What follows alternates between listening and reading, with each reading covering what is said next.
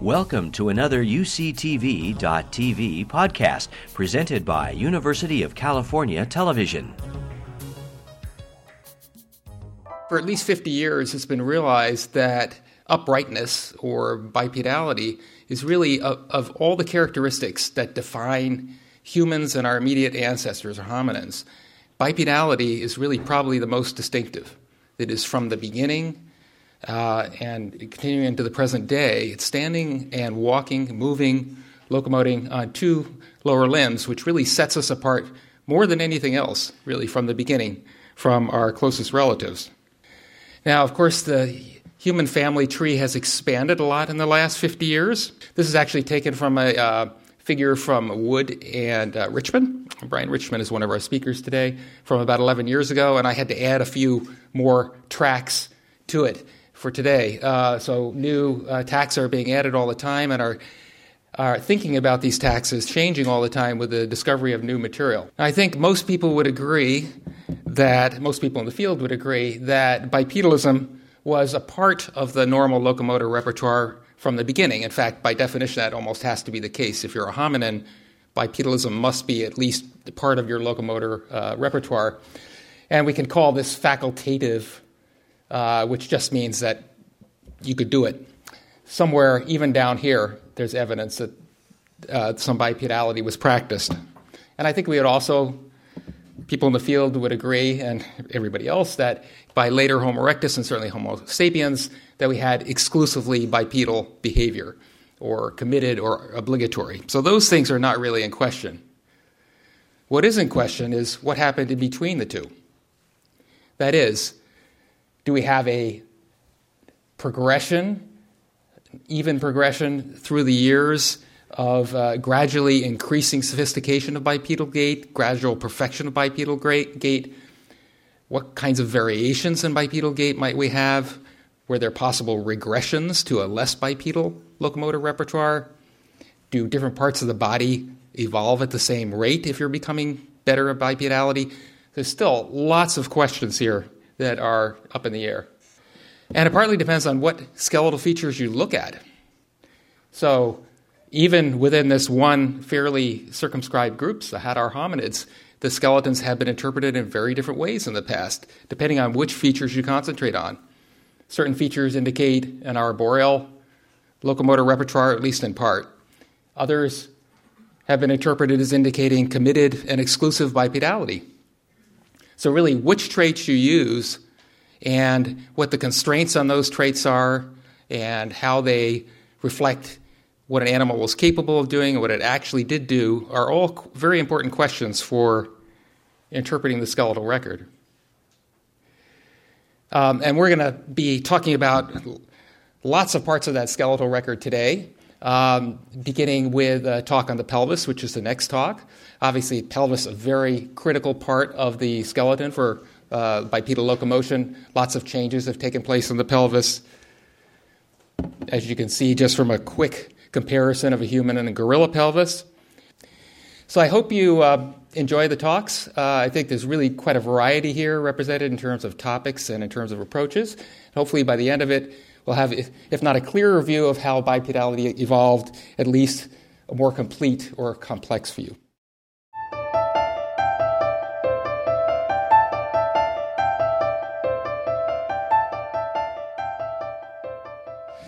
Without further ado, I'm going to uh, invite uh, our next speaker, to, our first speaker, to come up, Steve Churchill from Duke University, who's going to talk about pelvic architecture of Australopithecus sediba and genus Homo.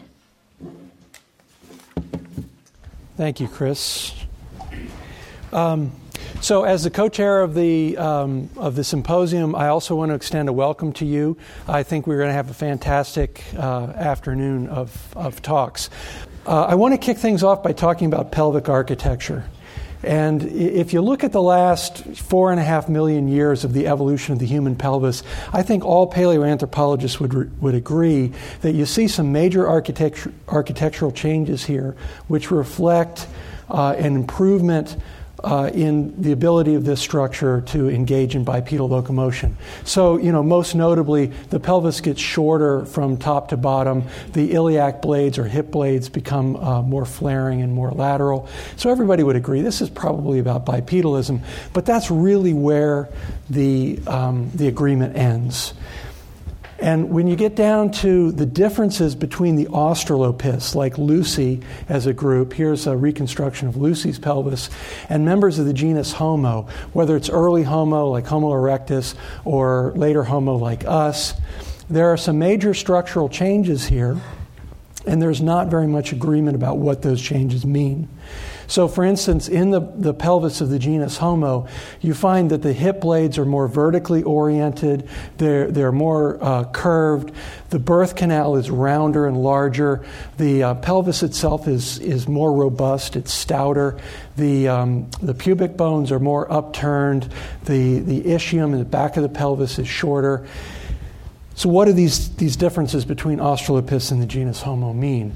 Well, um, uh, Chris talked about the fact that there are sort of two major views of, of locomotion in the Australopiths, and depending on which of those two views you subscribe to, depends on how you interpret these changes in the pelvis from the Australopiths to the genus Homo.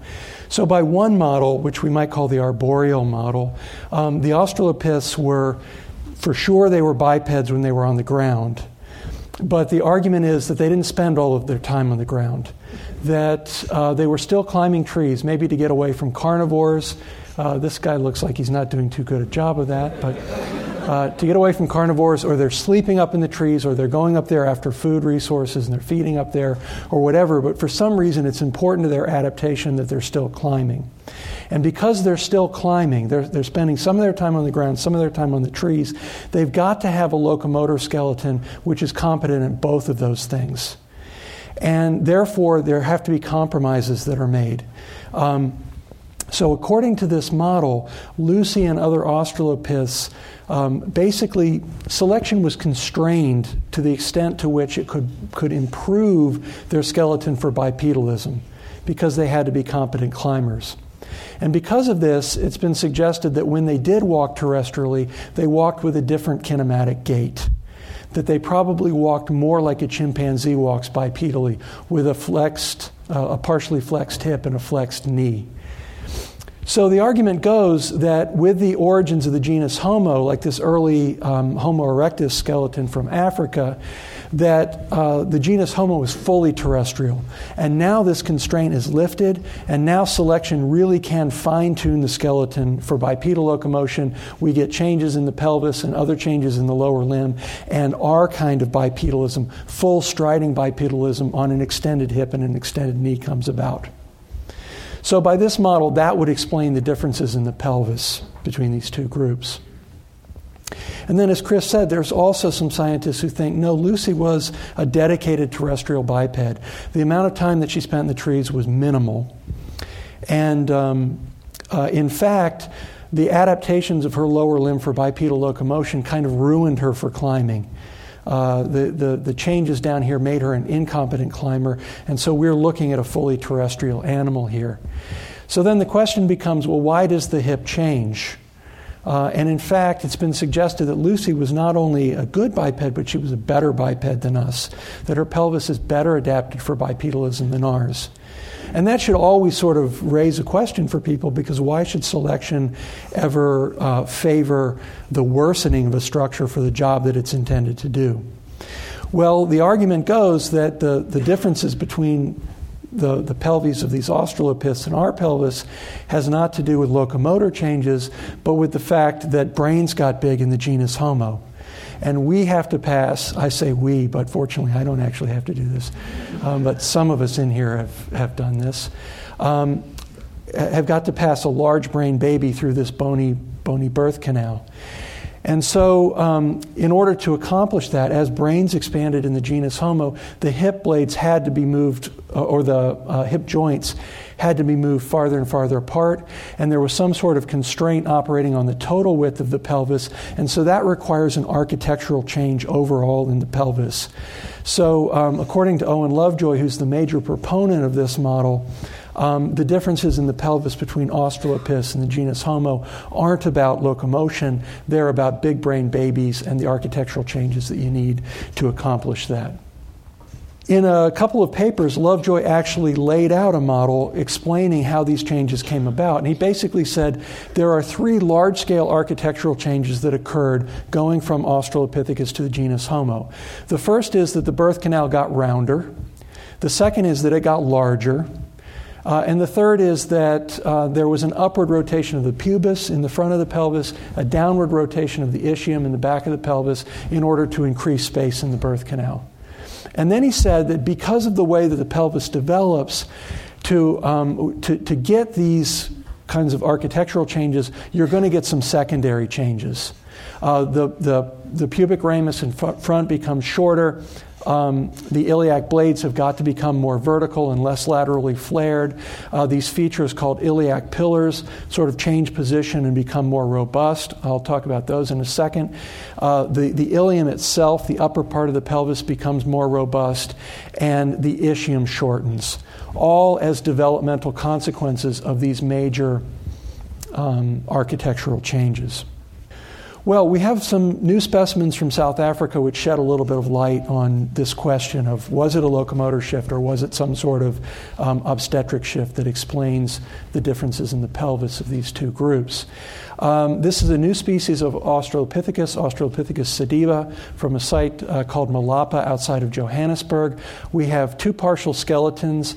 Uh, this is MH1. He's a subadult male. He's the type specimen of the, the species. And this is MH2, an adult female. She's the paratype. And they're about 1.98 million years old, which is a really interesting time because that's around the time that the last Australopiths are disappearing from the fossil record and early members of the genus Homo are starting to become more abundant. Uh, in the fossil record. And as you can see, we've got some um, pelvic remains from both of these individuals represented. Uh, when we announced the species a year ago, all we had were portions of the juvenile male pelvis. We had the left hip blade and ischium, and we had a portion of the right hip blade.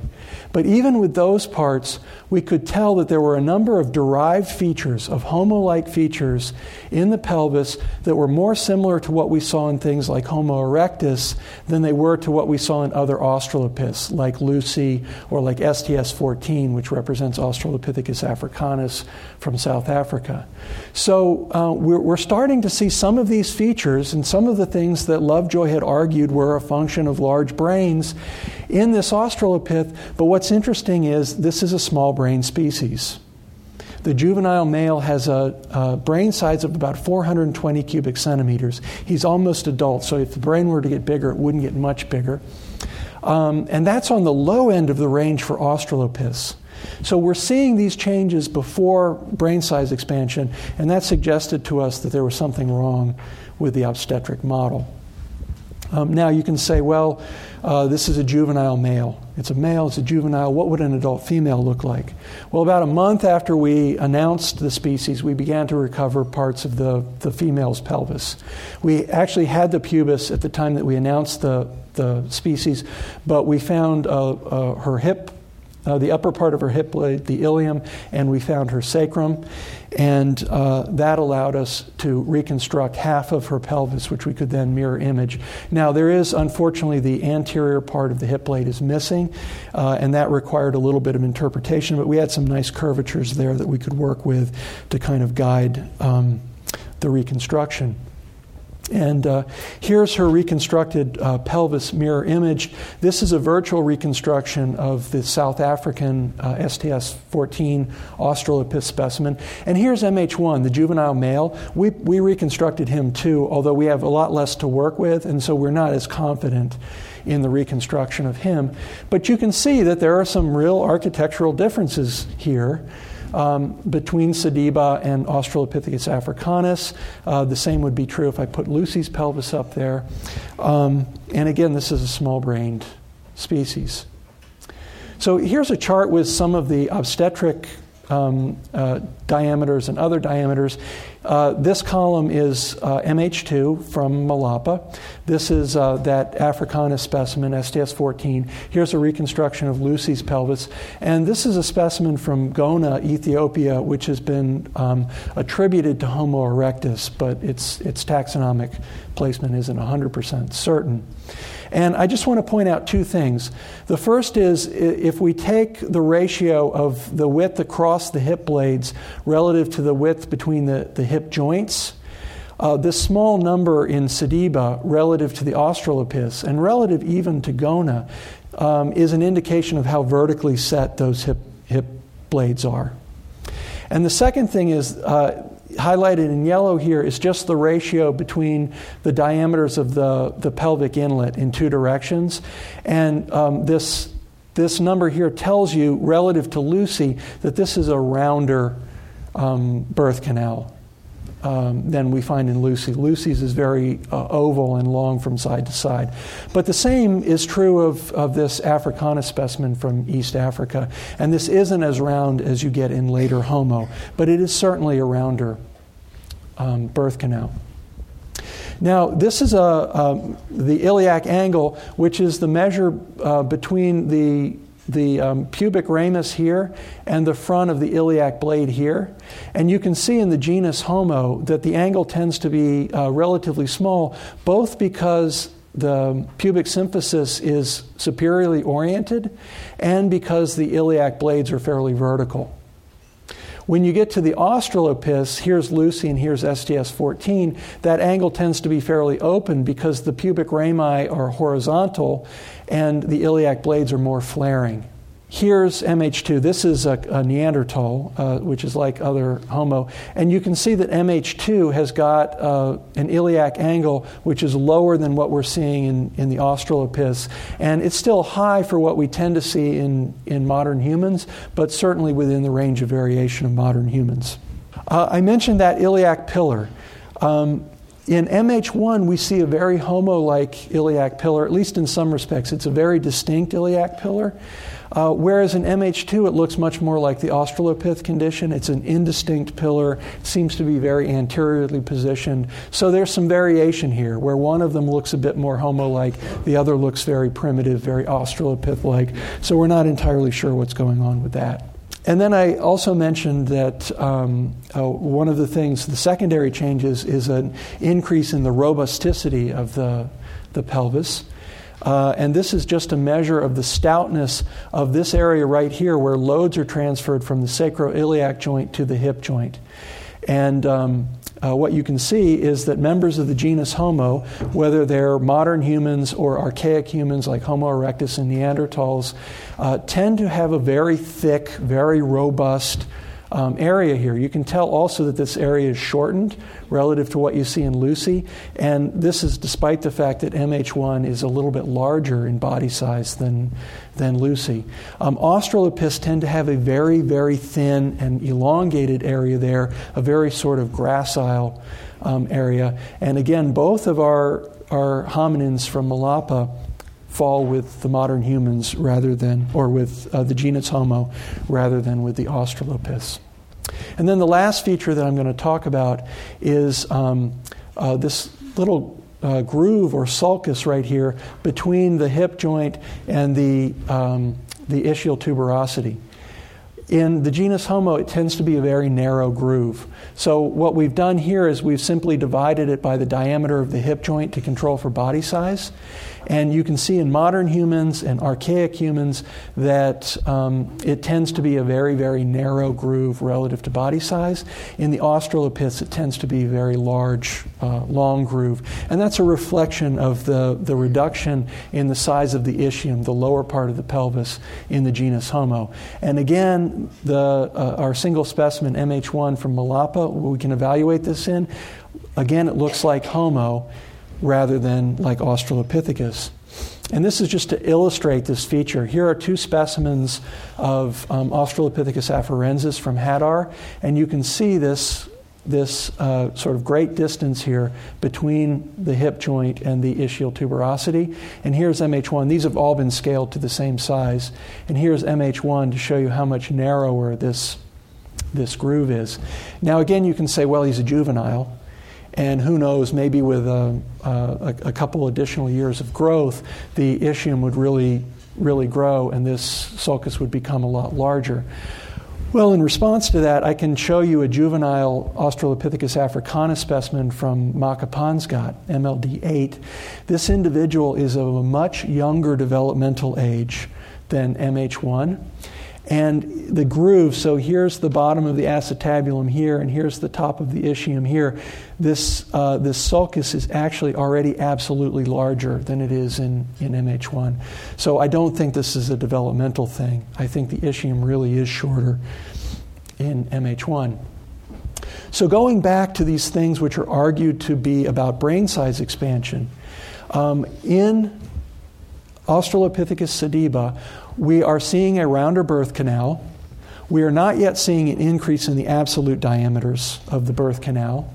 We are seeing an upward rotation of the pubis. Unfortunately, we don't have the, the parts that we need in order to tell whether we've got the downward rotation of the ischium, so that remains an open question. Um, with respect to the secondary changes, we are not seeing a reduction in the length of the superior pubic ramus. It's still very australopith like and very long, but we are seeing more vertical and less laterally flared iliac blades. Um, we are seeing sort of what appears to be a more robust iliac pillar in one specimen but not the other, so that's variable. So, again, we don't know what to make of that. We are definitely seeing greater robusticity of the ilium, and we are seeing this reduced distance from the acetabulum to the ischial tuberosity.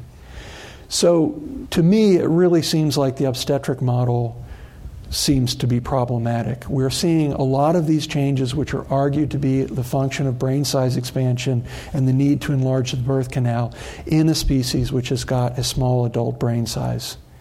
Um, now, does that mean that the arboreal model is correct?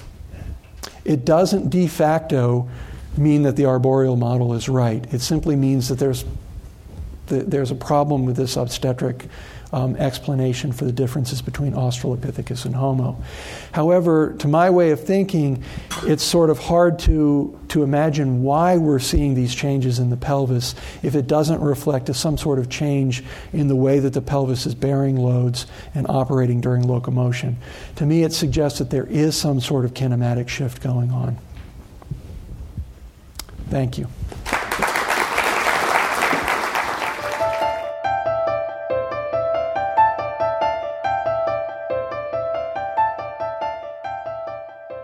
Our next speaker is uh, Dr. Jeremy DeSilva from Boston University, who's going to talk about foot and ankle diversity in Australopithecus. Well, thank you all very much for the uh, invitation to come here and speak. Um, I'd like to move the conversation south a bit from the pelvis down to the foot and talk about, as Chris said, uh, foot and ankle diversity in Australopithecus. It really does need saying that there is no other mammal on Earth that walks quite the way we do. Uh, so, of course, scientists have tried to figure this out. When did upright walking evolve? Why did it evolve? And how? How have we acquired our bipedal adaptations? And central to this argument, as Chris and Steve have pointed out, has been the genus Australopithecus. Um, Australopithecus lived in Africa from two to four million years ago. You've already been introduced to it. Lucy, the new specimens of Australopithecus sediba from Malapa Cave, which I'll discuss at the very end of my talk. And again, as Chris and Steve already nicely laid out for me, there have been a number of different hypotheses to explain the locomotion in these creatures. The first is that they walked, walked with a crouched gait uh, what, what uh, some call the, the Groucho gait, the bent hip, the bent knee, and that they had not yet acquired full upright striding bipedalism like you see in humans today. Others interpret the very same fossils differently, that these were uh, capable upright walkers, and that human like bipedalism has deep roots in our, uh, in our past. And others say it depends on the species you're talking about that there might actually be a mosaic uh, or different ways of moving on two legs uh, throughout the past. I'd like to examine these three ideas uh, from the point of view of the foot. The human foot is strikingly different from the foot of our ape relatives. Um, there are a number of differences, but in, in my view, these are the biggies. Apes have a very, a very small heel, they have an ankle that's well adapted for climbing. They have a flexible midfoot, something called the mid-tarsal break that I'll talk about in just a moment. And they have a big toe that can, they, they can grasp with. In stark contrast, humans have a, a, a, large heel to deal with the forces of, of heel strike during upright walking. We have an ankle well adapted for walking, not for climbing. We have a stiff midfoot that allows us uh, some propulsion rather than grasping abilities uh, in our midfoot. And we have a big toe in line with the other toes.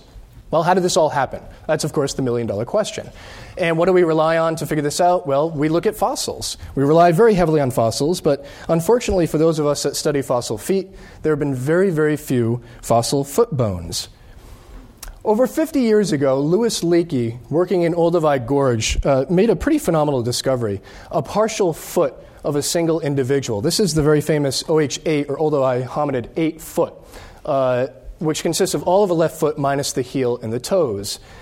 And over the course of the next 50 years, a whole lot of people have had a whole lot to say about this foot. if I miss your name, I apologize.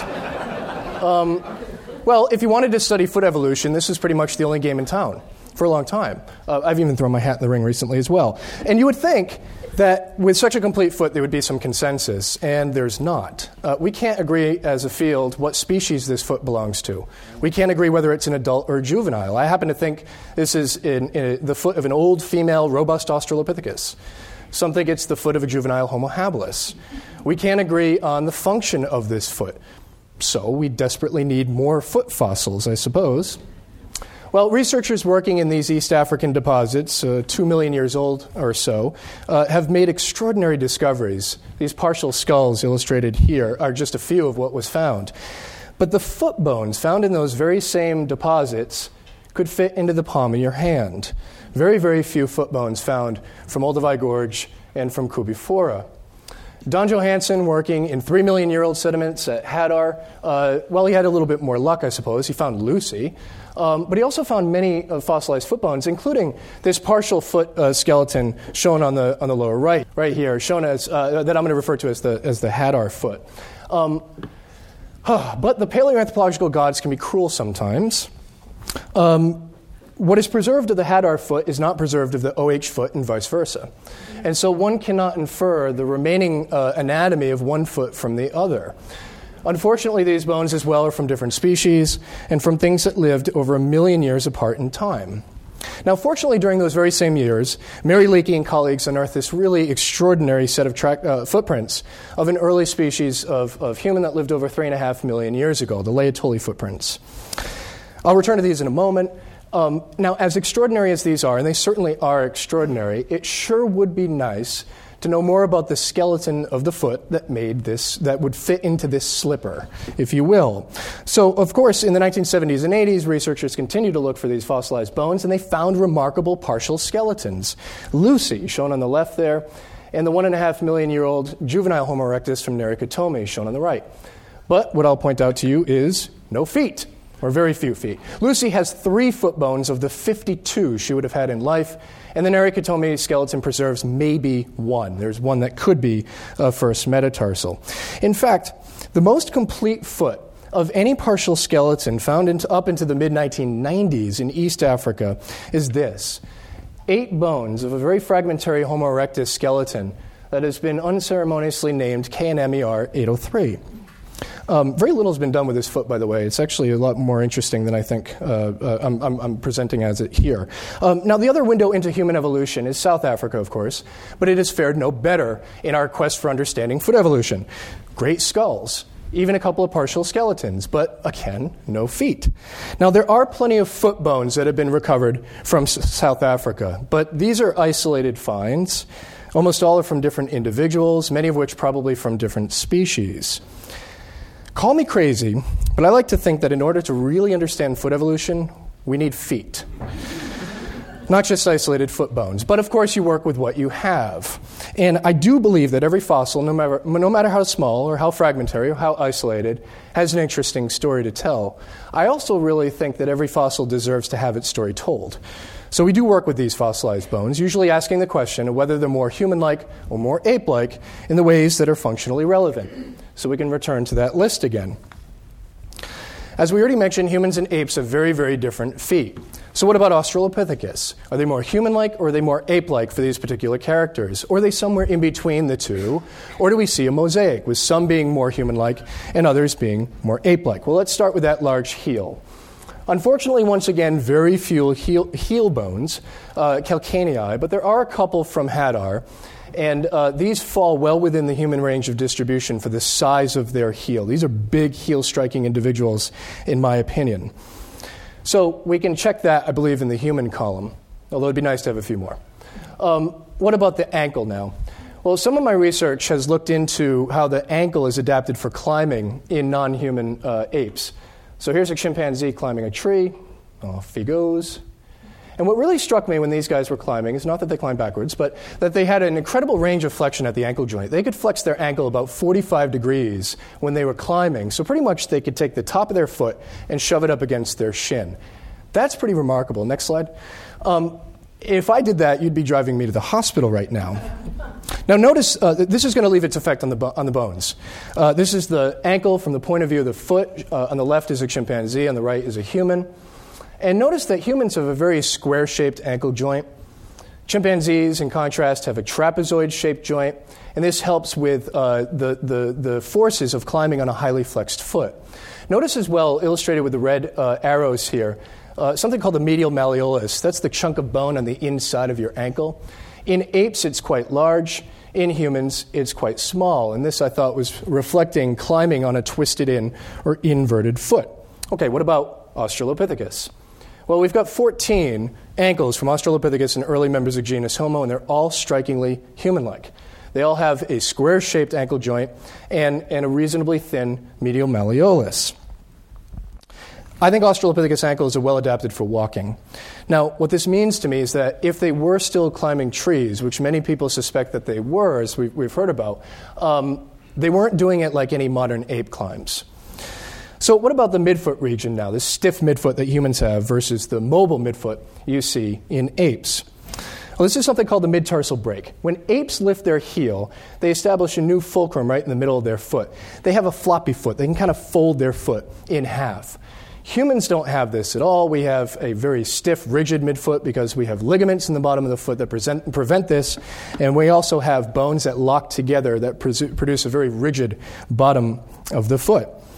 So, how can we tell about Australopithecus, whether they had a rigid foot or not? Well, one of the bones that indicates to us that an animal has a rigid midfoot or not is the bone that's illustrated here. This is called the morth, uh, this is the fourth metatarsal. And the base of the fourth metatarsal in animals that have midfoot mobility and can kind of flip, fold their foot in half have a very convex or curved fourth metatarsal base. Humans, in contrast, have a very flat uh, uh, fourth metatarsal base. There are now four Australopithecus fourth, metatars- four me- fourth metatarsals, and they all look strikingly human like. They're not halfway between human and ape, they're quite human like for this particular character. So it suggests to me that they didn't have a floppy foot, midfoot either. Now, finally, while some would certainly disagree with me on this one, I interpret the very few isolated foot bones that we have that are relevant to the question of whether there was a grasping big toe or not in Australopithecus as strong evidence that they did not have a grasping big toe. And central to this issue are the footprints, the Laetoli footprints, that show, at least in my opinion, a prominent heel strike the lack of midfoot flexibility, and a big toe in line with the others. And there have been two recent studies, pretty sophisticated analyses, looking at these Laetoli footprints, suggesting that they walked, whoever made these, walked with a very human like gait. Now, I'm not arguing that Australopithecus walked exactly like you and I do. Their foot bones were not exactly like yours and mine. They had longer, more curved toes than we did, and they had a little more mil- uh, mobility in certain joints of their feet. Um, so, why? Well, they may very well have still been climbing trees to some degree. Maybe they were building night nests, especially to stay away from those predators. Um, or perhaps the infants had more grasping ability to hold on to their moms prior to the invention of strollers and baby Bjorns. That may have been a really important driving factor here. So, central to the, to the argument, of course, are these Australopithecines, getting at the question of whether there was more of a gradual evolutionary change in upright walking, or whether these things were good, obligate upright, walkers. And, and as you can probably tell, at least from the point of view of the foot and the ankle, I tend to support this middle hypothesis that these things were quite good upright walkers. However, This was all based on those isolated foot bones. It would be really nice again to have some feet with associated skeletons. And again, right up until the mid 1990s, all we had were these isolated foot bones. And then, and then the floodgates opened. Um, first, Littlefoot. Littlefoot was discovered in South Africa and announced in 1995. It's a nearly 3 million year old uh, Australopithecus partial skeleton, um, remarkable specimen. It was originally published in 1995 as possessing a grasping toe, uh, grasping big toe, and certainly um, if you only have these four bones, you can arrange these in a way that suggests that there is a grasping big toe. There are more bones that have been found, and when they fit in like a puzzle piece, the first toe and the second toe are right in line with each other. I don't think this thing had a grasping toe, at least in my judgment. It refutes the hypothesis of a grasping big toe in Littlefoot. But this thing did have a grasping big toe. Ardipithecus ramidus, a four and a half million year old skeleton from Ethiopia, a remarkable specimen uh, living a million years prior to Lucy, showing a, a, a just amazing foot skeleton in, uh, attached to a partial skeleton uh, of, of, of this female Ardipithecus.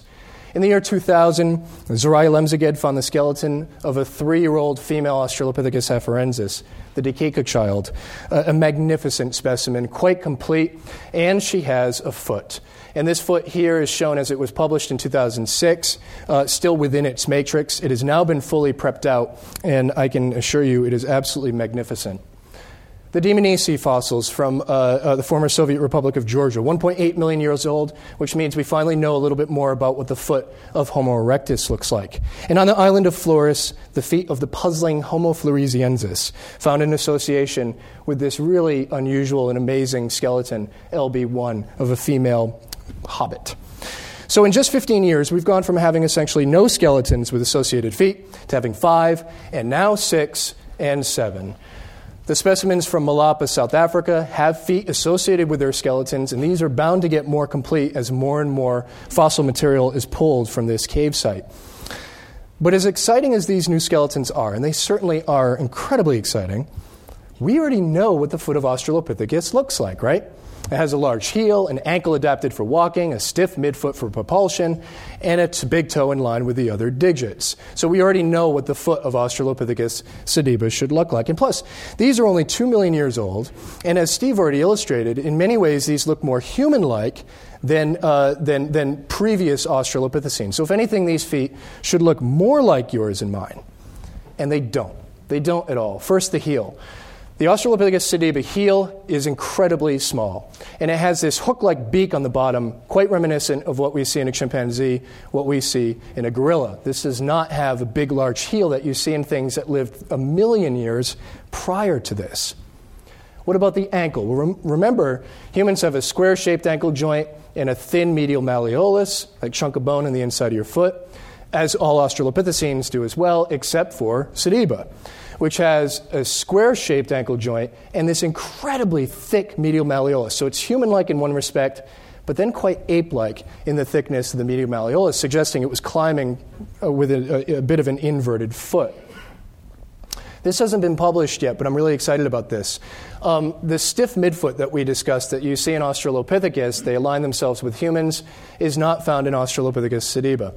It tends to have a convex, or at least the specimen has a convex base suggesting quite a, f- a bit of midfoot mobility in this particular species. We don't know about the big toe yet, but for all of the features that we said Australopithecus was human like, this foot is not. It's decidedly not at all.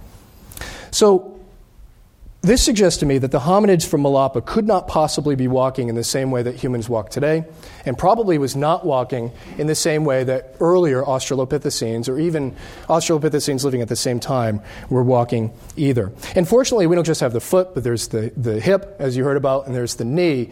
And, and, and soon we're uh, going to present a hypothesis for how we think this thing was actually moving around its landscape.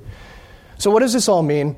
Well, it suggests to me two things. First, the Malapa hominids demonstrate, to steal a line from a colleague of ours, Bruce Latimer, who's a foot guy, he said in press recently that based on these fossils, there is more than one way to skin the bipedal cat. And I think he's probably right. That the Sediba material and the other material of Australopithecine suggests that there must have been different ways, at least two different ways, of moving around between two and four million years ago.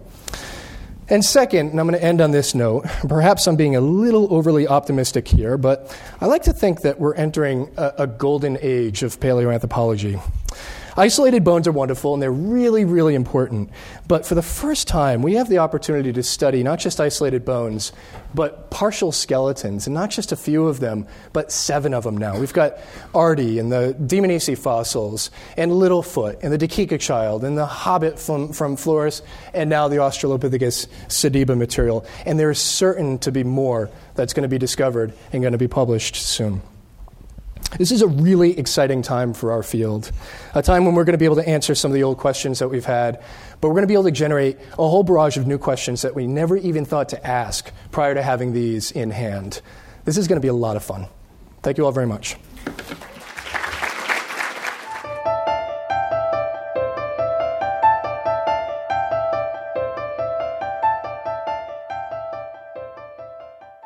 Our next speaker is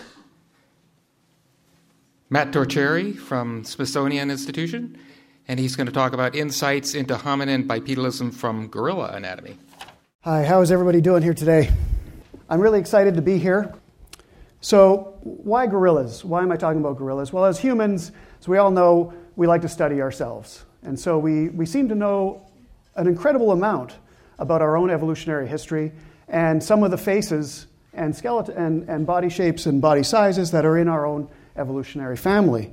But, you know, too bad if you're an African ape or a gorilla, because if there were any gorillas sitting in the audience today, they probably wouldn't be too impressed. Because all we really have uh, are possibly about three teeth that might represent a 10 million year old gorilla ancestor. Uh, and so I think if, if there were gorillas in the audience here, uh, and in particular silverback, we'd probably hear something like, mm which is their throat growl uh, to basically get other members of their group in line and stepping up to it. And so I think we'd be hearing something like that in terms to pull up our socks and start looking at uh, what we have in extant groups a little bit more carefully because they're not all the same and they're not just, we can't just lump them together. And I think, in terms of what Jeremy was just talking about, I think we have a lot to learn from them still. Uh, and one of the reasons why this is interesting is because we've actually known for a long time that there are differences among different gorillas.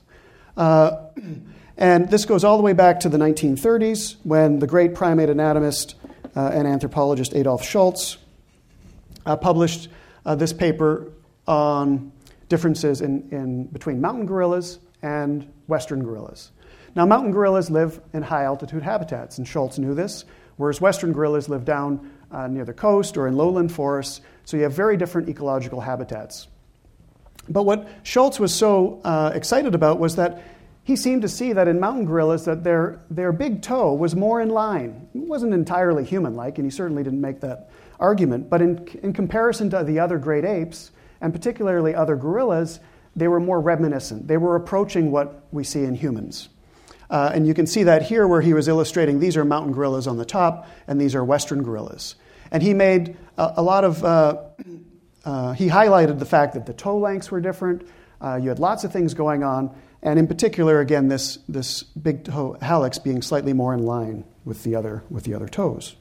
Now, we've come a long way since Schultz, and we know a lot more about the, the different habitats and the ecologies, the ecological habitats that these gorillas inhabit.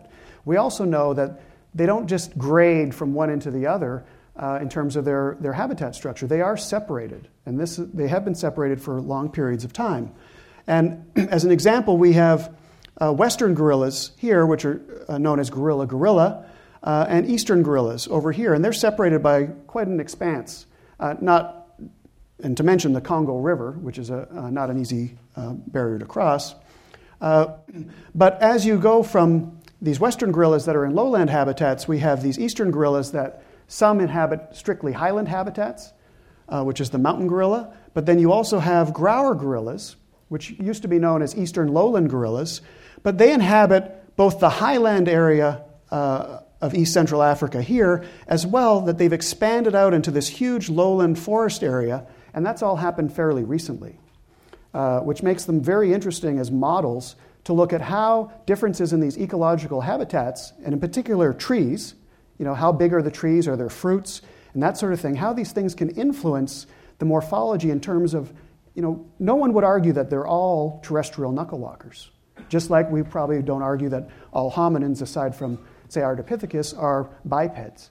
But they do differ subtly in the frequencies of arboreality, and maybe there's something that we can see in the skeleton of gorillas. Now, earlier this year, I know you've all read this. I'm sure everyone's already read this paper, but no, as a musician, I know, you know, you, you, you write a song, you make an album, you still got to go out and push it. So I am pushing this one a little bit. This is a paper myself and my colleagues published earlier, earlier this year in Journal of Human Evolution, where we tried to re-examine uh, what Schultz had did. Now, this is actually from Schultz's original publication, and this was his entire sample, where he tried to look at the medial cuneiform, which is the bone at the base of your big toe. And he tried to look at the angles of that relationship to see whether or not their toe was more like ours and more in front and in line with the other feet, or was it more diverged? Right? And so I had developed a series of techniques uh, doing my dissertation to look at morphology in wrist bones that seem to be perfect to looking at this. Because what we do is we basically are able to fit planes to three dimensional models that we acquire from, from scanning technologies, and we can begin to quantify these ways in, in, uh, uh, very easily, and we can look at the distribution of these features. And so it's very technical. You, you get a scan model, and then uh, you color in the lines. Uh, I, I learned this in kindergarten. I think I finally was able to do it by about grade four. Some of you probably could do it a lot earlier. And, and this is what we do we, we take the three dimensional models and we just color in the articular surfaces. And this does provide a little bit of slop because we might all color them in a slightly different way, but generally uh, it has little effect on, on the quantitative metrics that we're looking at. And we're able to fit planes and things like that to the surfaces and get a very, very uh, uh, easily quantify how these facets, how these articulations are oriented relative to another, as well as sort of their relative size and curvatures. So, what's really fascinating is if we look at this bone at the base of the hallux, that has a big impact on whether our big toe is more divergent or more in line with the other toes. What we see is very interesting, where we have these eastern gorillas, in this case, mountain and Grauer gorillas over here, and then we have western gorillas as the black triangles, uh, and then the X's and the O's are, are chimpanzees. So, what we can see is that Western gorillas, like chimpanzees and bonobos, actually have a more divergent big toe, right? Which is not unsurprising because we know that uh, they live in more forested habitats than these eastern gorillas that live in these highland habitats. Now, initially, I thought we, we were expecting to see a little bit more variation here because perhaps Grauer gorillas were going to be somewhat in between because they inhabit both highland and lowland habitats. Uh, but I never get it right the first time, and I, and I screwed up because when I went back and then looked, you know, at the time when we started this, I didn't really know that much about gorillas.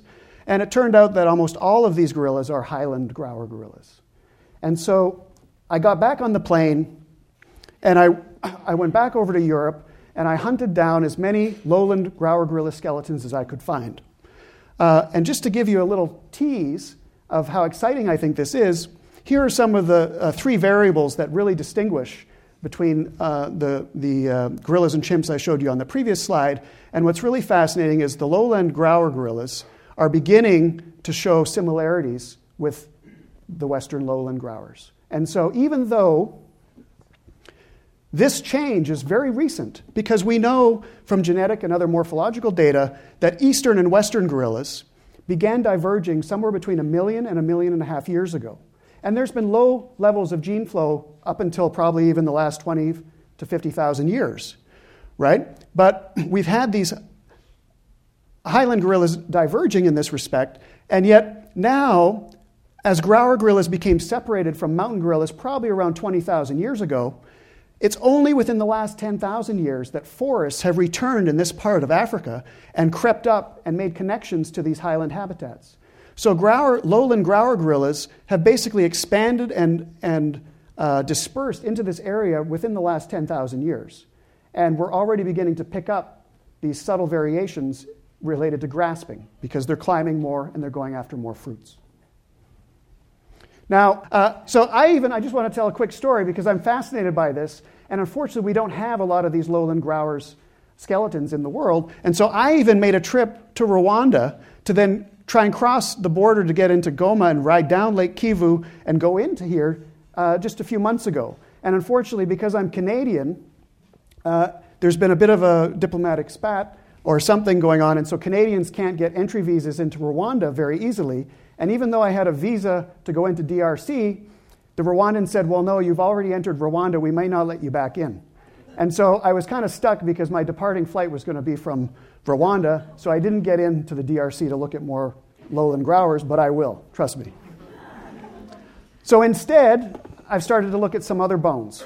And one I think that's very important, uh, as Jeremy touched on, is, is the talus, because it can help tell us whether you have more of an inverted set to the foot, where the sole is more oriented like this, or a more everted set, where it's more like an us, where it's straight underneath uh, our knees.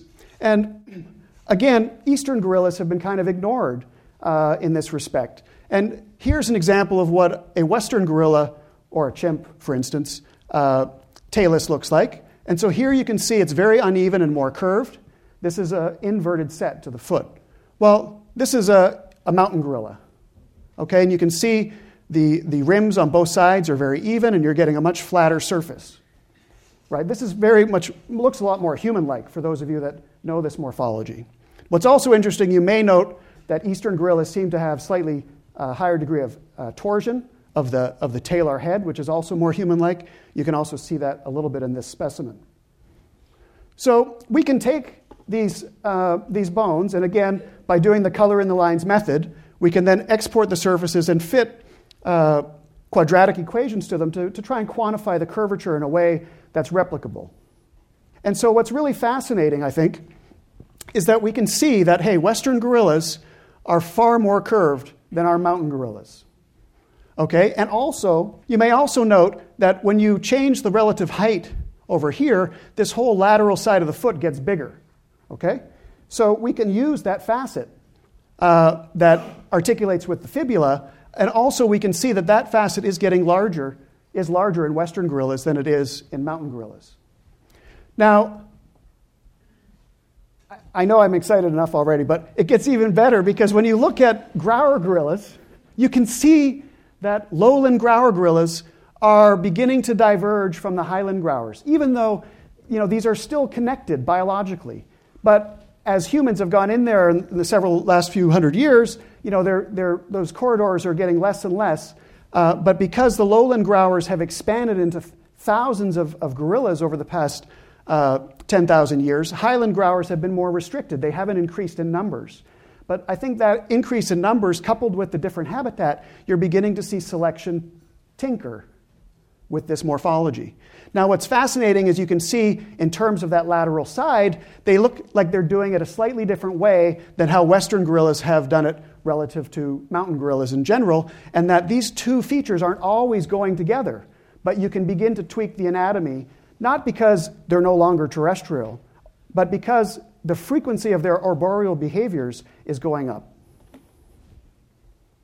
And so, when you just look at these two variables, never mind a multivariate analysis getting all fancy, just curvature of the trochlea on the x axis and the relative size of the fibular facet on the lateral side, uh, you can see eastern gorillas, particularly the highland Grauers and the mountain gorillas over here, western gorillas, in the triangles way up here, and lowland Grauers beginning to invade that morphological, ecological space that is shared with western gorillas. So, again, why I think this is so fascinating and relevant to our discussions about the evolution of hominin bipedality is because gorillas are still here. We know what they look like. We can get their genetics. We know how they're related. You know, there's still a lot to work out on, on how that, that's all happened over the past uh, uh, several hundred thousand years, but we have a good enough idea. And the fact that we agree that they're all terrestrial knuckle walkers, I mean, maybe they do knuckle walk a little bit differently from one another.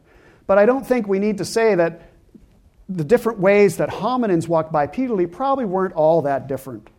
At least in the sense that when we look at it, we might want to look at how ecology and how the paleoecology and the paleo environment may be sort of obscuring and giving us some noise when we look at these more, this morphology, because if we can see it in gorillas, at least over the last million years in terms of Eastern versus Western, but when we can begin to pick it up within something that has likely occurred only within the past five to 10,000 years, I think it's really exciting to see how morphology can be tweaked along an ecological morphocline. And I doubt that hominins are any different. Now, I borrowed Jeremy's slide from the, the Sediba paper to highlight this, and so I hope, I hope you don't mind, but I, I, uh, I thought this slide really illustrates it well. Uh, and this was in the supplementary material of their paper, showing a number of hominin tali, and noting that, hey, there's tremendous variation in the torsion angle of the head, which in part is related to when you look at these lateral and medial rims, you have to orient them so they're in the same plane. So when one is higher than the other, it does kind of it influences this a little bit, but in particular in the grooving of the trochlea, again, which relates to more pronounced or less pronounced curvature. Now, we can throw our hands up in the air and say things like, you know, talar morphology is so variable, it doesn't tell us anything. Or we can say, you know what, when we actually look across apes and within apes, maybe there are signals there that tell us something about this. Now, this is not saying you know, just like I wouldn't argue that a, a an eastern, a western gorilla is not a terrestrial knuckle walker. But I might argue that, hey, you know what? There's tweaking going on there that's related to a higher frequency of climbing. And we may, we may argue against, you know, based on this sort of gorilla model uh, of whether or not it, what its relevance is for looking at, at hominin bipedality, because let's admit it, bipedality is very different from knuckle walking but at least they're both terrestrial. And at the very least, I know if there were a gorilla in the audience, he'd probably say at least an encouraging, so thank you very much.